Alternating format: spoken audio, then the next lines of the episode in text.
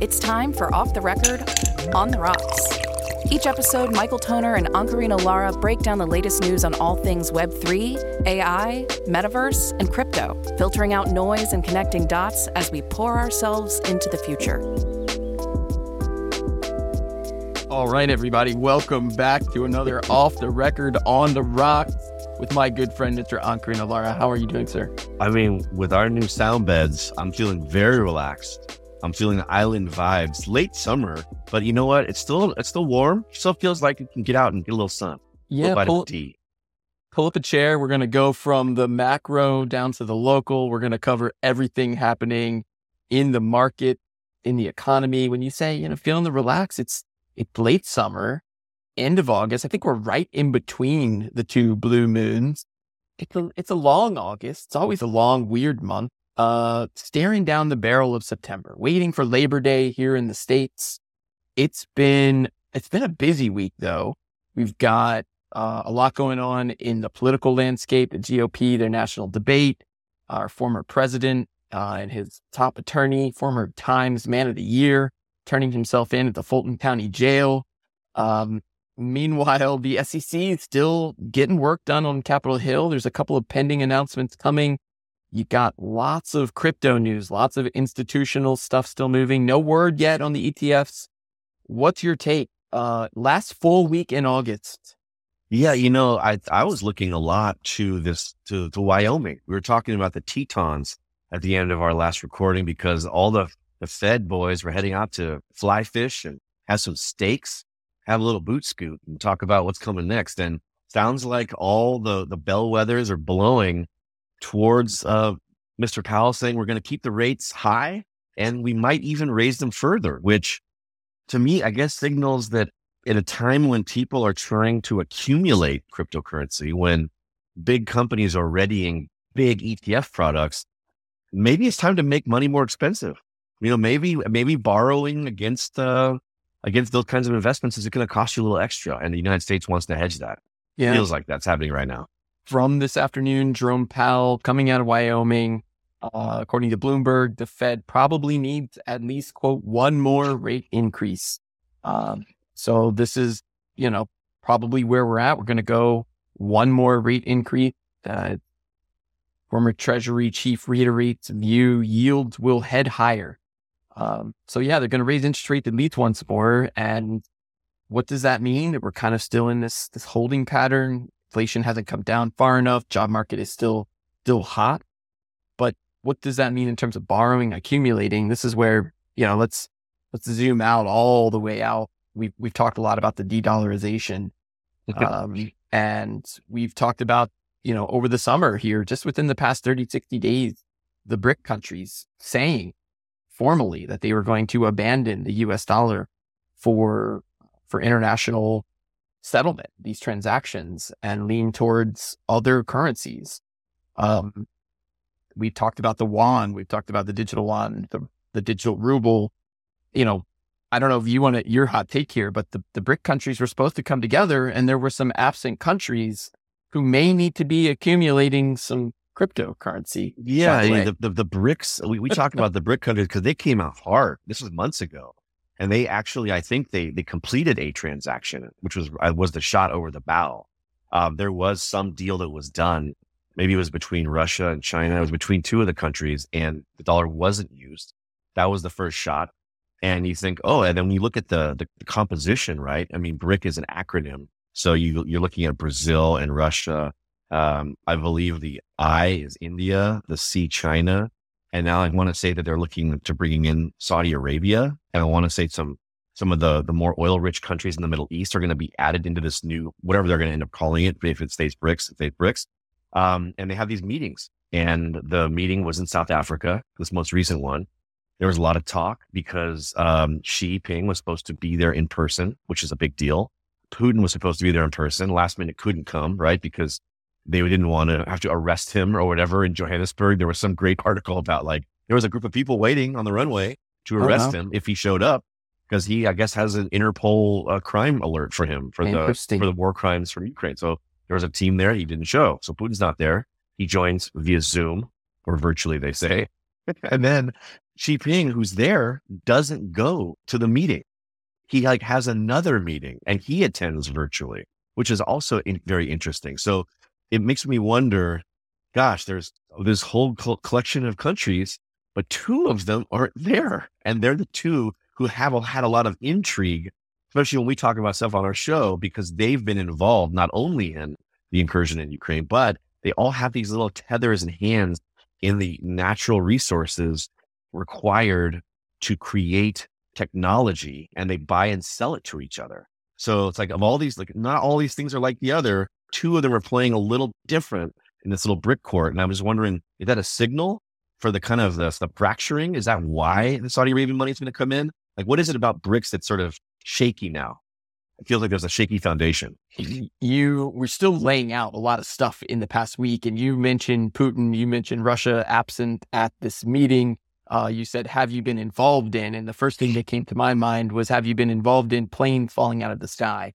So maybe one reason why he wasn't at the meeting is he had to take care of uh, our dear friend Prigozhin uh, and and you know needed to just oversee thing uh, in the meantime. But talk about a headline that nobody is surprised, uh, and everybody is just, including Biden, you know, being quoted almost immediately saying nothing happens in Russia without Putin knowing about it. it yeah, just everyone kind of is. Yeah, we, you knew it was coming. It is important to the storyline, I think, because it is this well squashing of any uh, insurrection against Putin and his power. And if he's now still negotiating what that, uh, you know, what is Russia's new economy going to look like? And is it going to be built on a digital currency backed with the other BRIC countries? Is it going to be built on a digital ruble? How much beholden are they going to be to the US dollar? It's a whole geopolitical landscape playing out. And he needed to take care of the one guy who tried to kill him. No, the one guy who just tried to have a CNN article written about how he was defiant. I mean, to even like go so far as to say he was trying to kill him, I think is even a stretch. Like you just turn your your car 180 degrees and face it the other direction. Hey, you might as well never get an airplane again. I mean, I, I actually think that they were trying to time that accident the same time they smashed that rocket into the moon. Like it would have been a perfect way to cover up the Wagner news. If you crash the, you know, the moon rocket oh, famously, got to be related. Moon, and it's just like, oh, these other things are going down. And there's some other general they bring up who's like the head of aerospace, and he's going to be fired too. And like, you know, obviously someone has to get fired for this rocket crashing into the moon. They can't let India take fourth place on the moon. Like India just, guys, India, I mean, look, for our listeners, we've been talking a lot about the influence of these different countries. In the last few months, we call it this entire year, I would say, India has been really popping into the, the, the whole geopolitical landscape talk 100%. as it pertains to technology, as it pertains to, to um, crypto, to AI, like these articles, you know, look, India has more humans in this country than any other country in the world. India is on the South Pole of the moon, presumably drilling for the uh, the ice and the water to demonstrate that we can like land there instead of colonies. Like that's that's real like R and D that Elon Musk can get behind, right? He wants to know how can we set up you know colonies on on planets, and now it's such a, a, a, such a hot topic all this you know excitement that now all these articles are hitting that the exchanges all these cryptocurrency exchanges all these methods of transacting there's peer-to-peer networks there's there's gaming uh, play, play, play to earn and they're all now rice with scamming activity and that's how you know that a market is really taking off right this is like play it back here in the states the US scammers who really kind of started up around 2017, 2018, where you really did have those, you know, QR code on the screen. Join now live broadcast. Vitalik Buterin is talking. Send me some ether and I'll send you back five times because it's a special airdrop promo. Like that is now happening in India. So that's how you know that, that this market is red hot. So to me, it feels like of all the things, you know, and then you have uh, is it two or one Indian Americans on, on the GOP stage? Yeah, it's it's a really great observation, and and you know we have talked about it. You, have got a lot of the big CEOs. You've got uh, Nadella at you know succeeding Steve Ballmer from 2014 now as the CEO of Microsoft. You've got Sundar over at Google. These are mm-hmm. folks mm-hmm. that you know are are American business executives of Indian descent, and uh, and, and, yes, to your point, now you've got a rising star in the GOP who was by all accounts, the winner of the first GOP debate uh, in with Vivek, and and you know what does that what does that look like now when you're talking about politics and technology and money and governments and being able to have the equipment and the technology to land a rocket on the moon? You you kind of glossed over it, but in the past week, uh, India landed on the moon.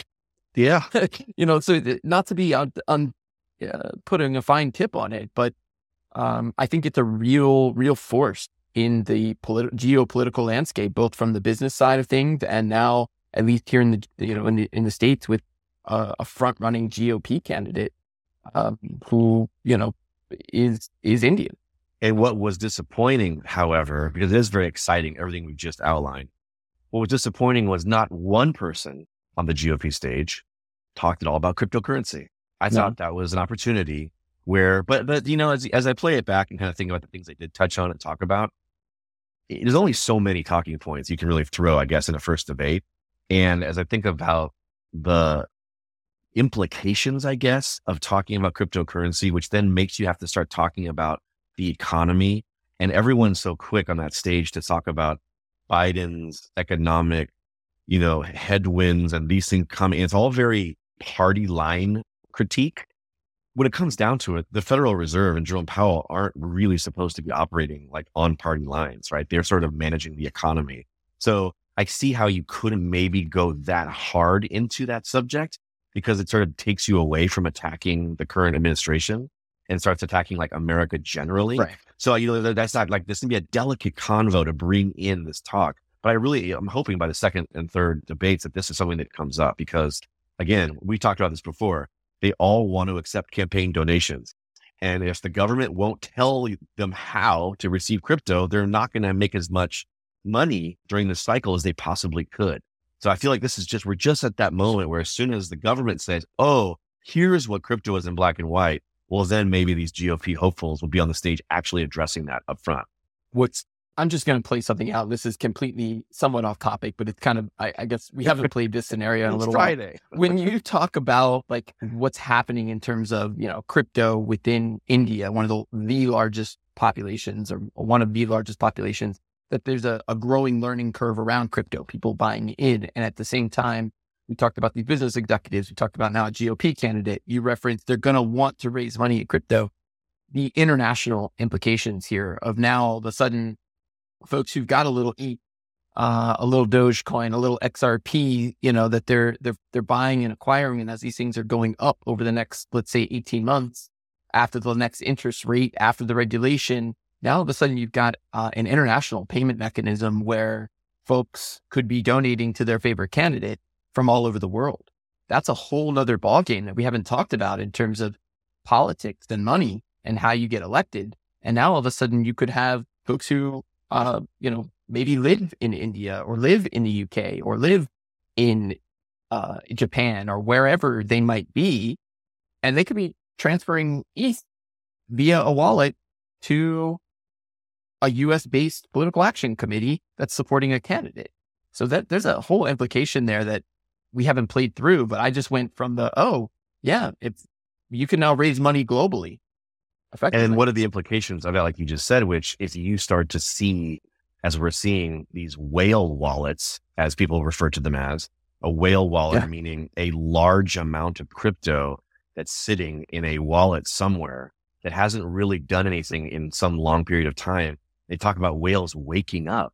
Well, but, well, let's go right to what you're about to say. Yeah, let's the to this three billion bag, man. This three billion bag. So, yeah, where we're going here is is this headline broke uh, about somebody moving a three point one billion dollar bag, uh, and a lot and, of money. And the moment I saw it, I was like, I've seen that number before. Like I literally three point one. Yeah. And, and I, I, I go to Google it, and the screenshot that I sent you is hilarious yeah. because it's like all of these headlines, and they go back to 2019. And when you follow the money, you follow mm. the thread from 2019. It was first about scams in Silk Road and the 3.1 billion dollar bag that got confiscated, and then the the next one was from uh, 2022 FTX collapse owes nearly 3.1 billion to the top 50 creditors. And then it was 2022, November 2022. Fed announces seizure of 3 billion in Bitcoin stolen a decade ago. And then here's the 3.1 billion dollar bag. This is this is you can't make this up. And, what if that $3.1 million bag just ends up in some super PAC somewhere, right? Right. If you're saying it's just, and the money is not supposed to, there's not supposed to be international interest meddling with the United States elections. Like, God forbid someone tracks some wallet back to, you know, a Russian national. They were trying to track Facebook ads to Russian nationals. That's right. Like, and they could really, they could, they could kind of get there. They could show that the, the origin, right? The, the, you could see the original IP addresses, but really was, was any large scale, you know, enforcements played out? Not really, right? It's really hard to go find people who are good at hiding their identity online. So if you can place Facebook ads and buy them and do that internationally, then gosh, seems like it'd be really easy to be moving lots of these, these hidden wallets, unless the government says, oh, here are the rules around how you can make donations. And you have to actually name yourself. You like almost have to dox yourself. And oh, by the way, don't think Hey, of it as Wesley. dox- don't think don't think of it as a doxing. Just think of it as engaging with the United States government because you're going to use FedNow or this other thing, and you're going to know who you are. And here's your ten fingerprints, and Office of Homeland Security so approves, and now the money moves in, and it's crypto, and it's great, and it can be taxed.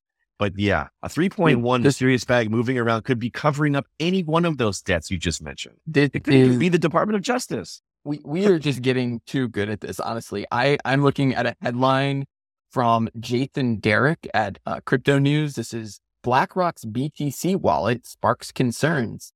And many of the concerns are talking about that BlackRock's $10 trillion war chest um, has a coupled with a quote revolving door relationship with the White House and a history of financing political campaigns.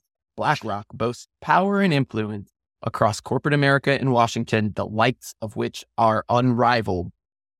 Well done, uh, Jathan. Well done. Well said. Honestly, August 24th. This is yesterday's headline. And I'm looking at that and saying, yeah, it's what we're talking about here.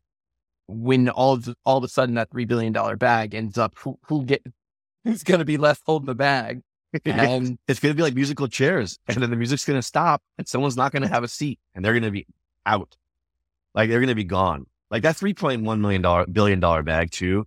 It's like that hot potato, right? Because some someone's going to take responsibility for it. Yeah. and it's going to either be a story that's going to be a heroic one, like we are making whole these investors who lost money, or making whole, re- or you know, the Right. original this or the original that or it's going to be a story of, hey, this was money that was absconded with because of some nefarious means. We, the United States government, are moving this to manage this. And it's going to be used as a, you know, a- an evidence and, like a piece of evidence entered into some further case, right? Because we, we really haven't seen this future place where a crypto wallet address is entered into evidence.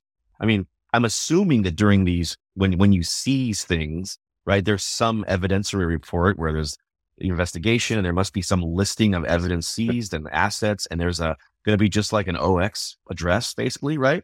And it's going to say, this is what was seized. Like, is it on a thumb drive? Doesn't even really matter, right? It's just this address and they're going to move it. And then they're going to start following it and telling these stories around. And whatever story they tell is the story that's true because they, the owner of the wallet, who is the only person who actually knows, or the only group of people who know where the money came from. So if you're the only people who know, you can say whatever story you want. So if it does end up on BlackRock's bottom line as them just accumulating to get ready for their ETF, it makes total sense. Even if it did come from Silk Road and got handed over to them just as a little favor, right? It's just a, yet another weird data point that every that they like. It's like it's almost deliberately obfuscated. It's always three billion. It's always three point one. Well, and it- a little bit of a different point. I mean, I think that's that's that's one piece of it. We're talking about the money, but you started to talk about like Facebook ads and having been here before in the political landscape. And I actually point to, you know, the last round of elections where most Americans were at least hearing glimpses of the algorithm. Like when we talk about the algorithm, when we talk about AI, you know, here on the show and, and how people learn about it and neural engine and different words that get used to describe natural language, chat, ChatGPT entering the, the vernacular nine, ten months ago now. Mhm. And and people understand or think they have, you know, they have an understanding of what that means. I really credit that that last election cycle for people understanding programmatic advertising as a marketer and somebody who has done paid ads and targeted ads on social for, you know, nearly 15, 20 years now. You you you do learn how to serve an ad to a different demographic, age populations, what they're interested in, the types of books they read, the type of music they listen to, the types of movies they watch. It can create little cohorts, which is what famously the the the the Russians were using that kind of AI based intelligence to create segmented ads. And I think most Americans heard this narrative. Uh, that some of them chose to believe what they were being fed. Some of them recognized and were and viewed it with skepticism. And, but my point in that is that's just the ad. Now we're layering in the AI with the money and, and the, the speed with which those ads can now be created in a generative AI way, the, the targeting that can be done to show a visual that, you know, programmatically is the last thing you just texted, you know, like the Mhm. speed with which now you can personalize those and, and the speed with which you can pay for that. That's a whole nother ballgame now. And you've got now Elon with probably the biggest show to drop on X, uh, going up against the GOP debate with Tucker Carlson to say, nope, here's the media. Here's where you can come watch it. Now couple all that together, live streaming of the candidate on X, ha- hashtag your, hashtag your favorite Your favorite candidate right now. right now we're playing this through we've talked about this we we've talked about this exact scenario but you see the pieces of this reality getting stacked where that scenario 200 million views on a twitter video x video got more views than the live broadcast on fox of the gop debate imagine when the fundraising turns on on that channel Well, uh, how about imagine when Tucker Carlson turns on his crypto wallets? Because how much did he make from subscribers watching that broadcast? Like, what would be his cut of that? Something significant, right? I mean, Sure. And it's like they're getting checks sent every month. It's a whole new mechanism to distribute, like you say, content that is. Uh, it could be content that is genuine, right? I mean, nothing. There's no content clearance that happens on X the same way that say CNN or Fox might clear content, clear questions. You can kind of get anything on X. And so that's gonna be another area where you just described, like I imagine that, that Facebook ad, that whole era where, okay, you can't really believe the advertisements that you're seeing, right? You start, that starts to seep into your mind. But now we're getting to a place, which my mind runs to, which is, well, now we're getting to a place where the content itself, we can't necessarily believe is authentic because yeah, if it's Carlson and it's Trump, okay, we've pretty, we have a pretty good idea that it's probably going to be really him, really on Tucker Carlson. But there's a whole lot of other people creating content on X that aren't those two people. And so, and what is the validity of it? And people are still going to pay for it. So could you create just an AI feed of just live video content? Probably. yes, you could create digital twins that are talking in real time, hundreds of thousands of robots that can answer questions. This leads me back to I need I need Vivek's profile authenticated with his clear icon when he's on the video. I need it the I need the LinkedIn uh, authenticated symbol, which by the way he's gonna get from uh, Sundar uh, over over at Microsoft Yeah. put on there to say this is the candidate. They're in the room. We scanned their eyeballs. We know it's them when the one you're watching is really them. It's not the digital twin. Instead of having a little red dot for live, she's going to have like a little, two little eyeball irises for Right. verified.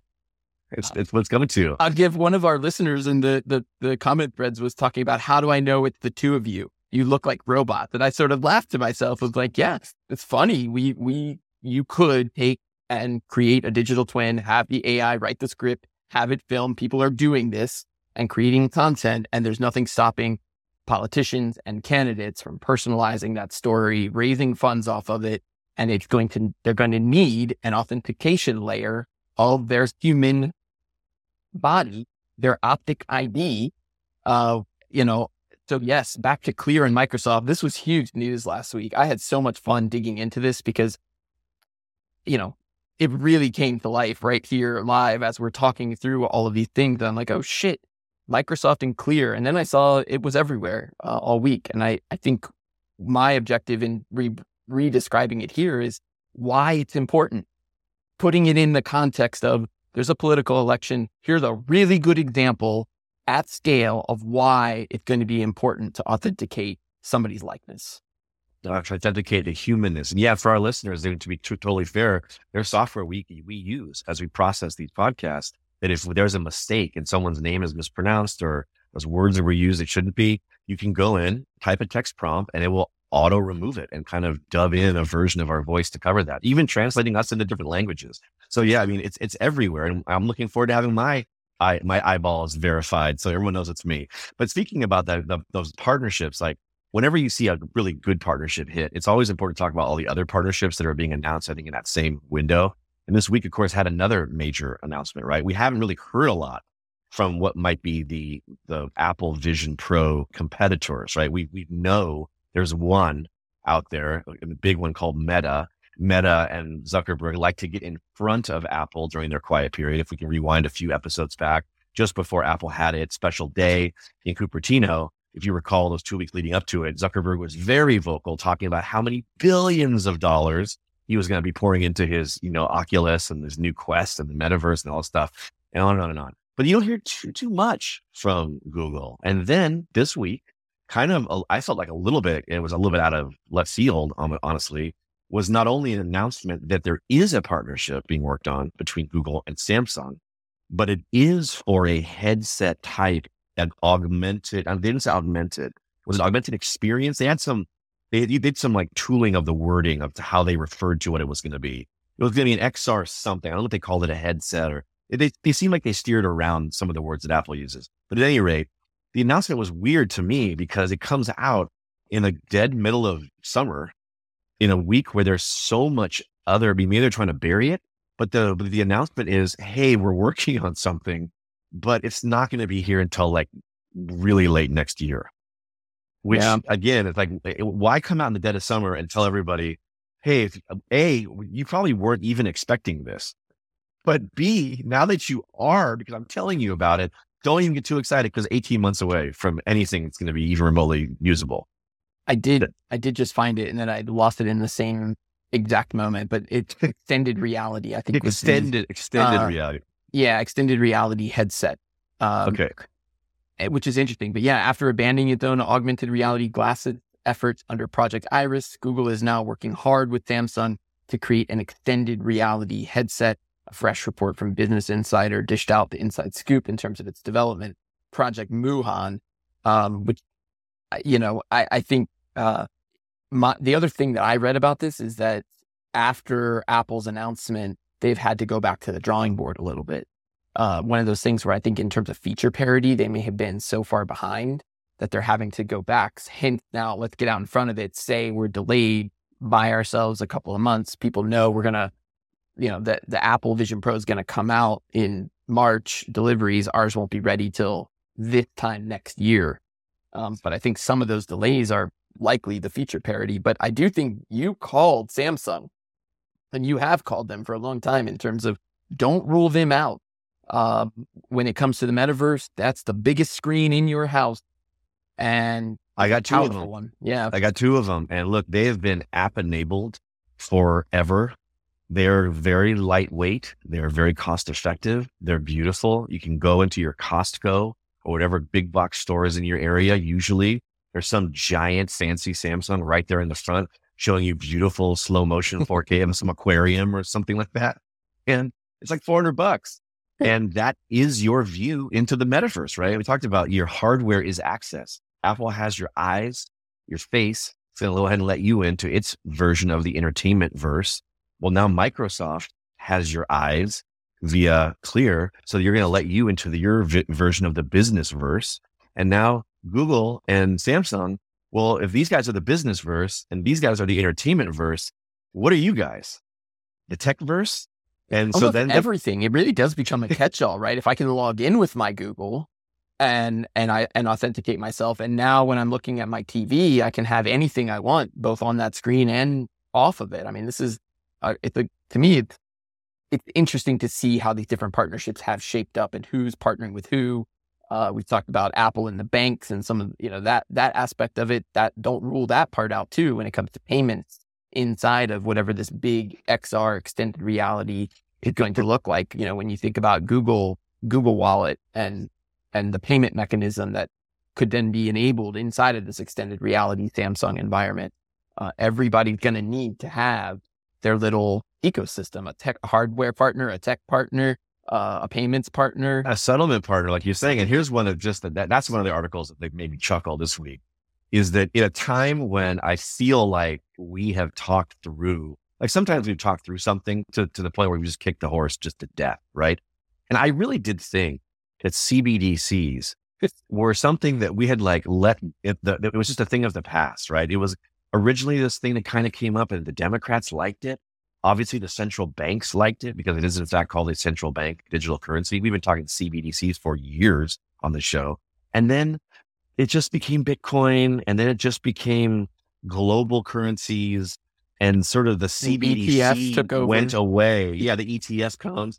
Uh, but it's like now it's digital ruble, digital yuan, digital yuan. They don't say really CBDC, even though that's what it is. So it felt like kind of out of nowhere. and of all people, Citibank comes out of nowhere as if they, for the first time, uncovered this like amazing new thing. They're almost like the little kid who like found the toy in the closet that you hid from them for the year. And they're like, oh, CBDC. Maybe that stands for Citibank Digital Currency. Hey, everybody, this we, this thing, this is going to be fast way to settle settle debts, guys. This is going to be really a game changer. This ACH is, is three days. This is going to be instant. And uh, they're just like out there screaming and cheering and like going on about this great technological find. The, the, I, I mean, that makes me think like, well, hey, don't out the central banks. They're still going to go do whatever they're going to go do. They're probably going to make CBDCs a thing and use them within themselves. Like, and then it'll just be yet another weird blockchain that will have to get reconciled with FedNow. But two days tell me, ago, tell me about this. What happens with these guys? Two days ago, CBDCs offer offer faster settlements. Colon Citi survey of global securities firm uh, yeah, I mean, it's just funny you, you made the point here that they're they're like they discovered this, like the headline CBDCs offer faster settlement, like as if their survey discovered it. But the one that, that stands out to me, second paragraph here, this is from Cointelegraph, banking giant Citi's latest edition of its Securities Services Evolution white paper. That's oh, SAE, not S, not to be confused with SEC. The Securities Services Evolution white paper highlighted India's recent move to a T1 settlements, which ensures all trade related settlements conclude within 24 hours of a transaction. That's super interesting. So layer one, the T1, tier one payment mechanism. Uh, and it's straight up calling out that India's move to this, to this new settlement layer. The um, digital rupee is make, is making big moves. That's, that's the underlying thing. But we, but it's technology that we know. Like, yeah, everyone is going to need a faster way to settle. I mean, it, it, Citi, Citibank is maybe trying to scoop the narrative and be more forward leaning. I didn't, does Citibank have large operations internationally? I don't know much about them as a business. I just know that you don't hear much from them in the news. I know we've seen their name pop up hardly at all. And they come out like these guys are gurus. Like they went out to the mount, surveyed everybody and came back and were like, Hey, we're about to make, you know, transaction 3x and it's happening right now. I think yeah. if, if nothing else, don't count out central banks. They're going to be there talking about all the benefits they're offering their customers, even if it is derivative and trite based on like what we know is like the current real tech. You know, CBDCs could just be that half step into crypto that most companies take. You know, like when back in the older days when like your business first came online with corporate email and you're like, well, okay, guys, we have email but everybody in the company is still writing memos with the pencil and paper. But you have you check the box. Like maybe you just need to get that CBDC. Okay, now we're modern, right? Okay, gosh, now like let's let you know the rest of the world, like the BlackRocks and the others, really run with these ETFs. Um, it just seems like it's something that is it, it's counter to the the ethos of I think where everything is going currently. It's almost like it's a sideways step or a step back. It's like, yeah, it's, this is technology that exists and it's important, but why? Why right now is it important at a time when we're showing we're showing you know paypal is about to let you instantly settle with right. a variety of cryptocurrencies I think everybody's trying to catch up, including some of those central banks. I think Citi putting out that kind of a white paper, making headlines with it here in August is about education, probably more so uh, signal to their other institutional clients. So if they have other businesses that have business banking at Citi and maybe they're, you know, in closed door meetings with, with their giant merchants saying, Hey, we're going to move your payment processing onto these new uh, PYUSD uh, through our guys over at Coinbase are going to be watching our move. Just want to let you know that's happening. We're going to put out these papers over the next couple of months to let you know the the retail investor know what these CBDCs are. You'll see it on our LinkedIn, you know that kind of thing. And they're telling they're telling their business clients, hey, check our check our news. So then when they get this news article that's like CBDCs offer faster transaction payments, yeah, no shit. That that this has been around for a while, but to Citi, they're now holding that up. They can shop it around and say, look, we we told everybody we were doing this. You guys cool? Ever cool? Coinbase, you good? Everybody good? I mean, even if they ultimately, even if someone just copy and pasted whatever the code was and just dropped it in, right? I mean, copy it, pasta. It, I mean, any any altcoin, any Pepe or whatever the, the current de jour oh, altcoin, the Doge, whatever what, what it was caking, but like anything could be that settlement layer. It just so happens the Citibanks to steal that narrative. One, another one that, um, that I, we saw this week that I thought was really interesting in one of those moments where no matter how gully you and how, you know, untouchable you think you are, Mr. Musk, you've acquired the platform Twitter and rebranded it X. You, you still in this time where there is no regulatory certainty around what are securities and what are commodities. And we're still waiting for it to get to the fall. We'll have some true legislation. He likes to go and just troll, right? He trolls on his platform. He buys the platform. He trolls people about cryptocurrencies and whatever. And the SEC can't get him because it's not a security yet, right? He loves it. But then out of nowhere, the DOJ shows up and is like, hey, these crypto tweets or whatever, that's not our business.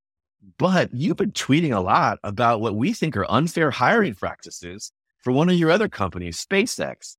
And that's an interesting thing because you're hiring all these people and you're in partnerships. There's international employees want to work with you. So we're going to sue you. We're going to sue you over one of your X posts that sort of suggests that they, I think there's the list of countries, but there was something where they were deliberately not hiring from countries where they were like refugee status. Yeah, I mean, it's very complicated. against refugees. And, and, and, and, it feels like someone really went deep on this one. Like got down into the carpet and just dug around until somebody found the like little broken piece of toothpick that uh-huh. got stuck in my foot. I was like, this, this is all the bad shit you've been doing this is it. And now we're going to sue you. So I just, it was like talking about the way to end a week where, yeah. you know, rockets landing on the moon, things falling out of the sky. You got the Fed in Wyoming. You got India rising on the geopolitical stage. You got BRICS conferences with key members missing. You got CBDCs, you got GOP. And it's like, but you still don't forget about Musk.